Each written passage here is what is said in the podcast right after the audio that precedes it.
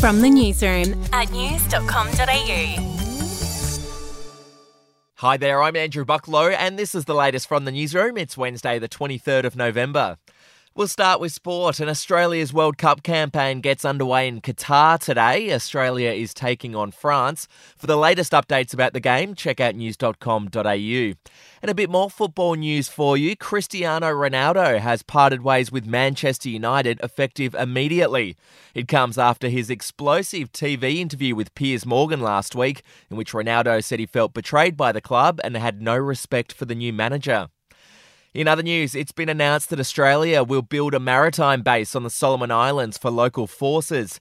It's part of a $60 million package designed to counter Chinese influence in the region.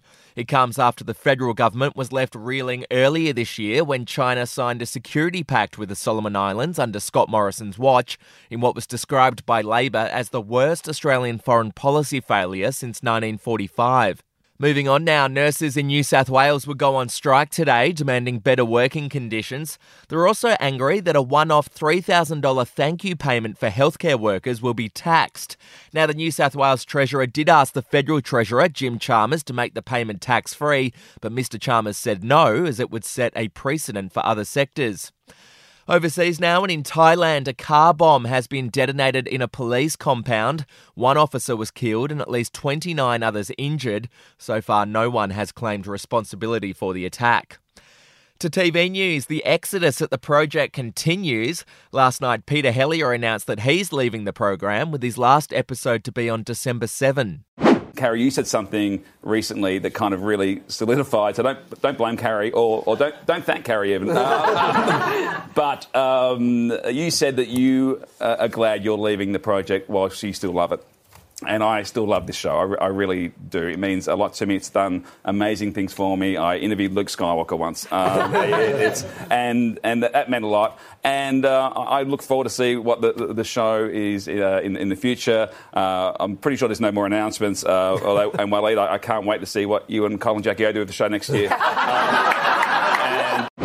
Lisa Wilkinson and Carrie Bickmore also recently announced that they're leaving the project as well. And finally, Kelly Rowland has spoken out in defense of Chris Brown. She told TMZ that he needs to be forgiven for assaulting Rihanna back in the day. Do you feel like he needs to? He, I mean, he needs to be forgiven for like you know what he did. I mean, you know what? We all need to for, be forgiven for anything that we could be doing, anything that we're thinking. We all come up short in some sort of way, and grace is real. Okay, Kelly. Well, that's the latest from the newsroom. We'll be back with another update soon. Your headlines from news.com.au.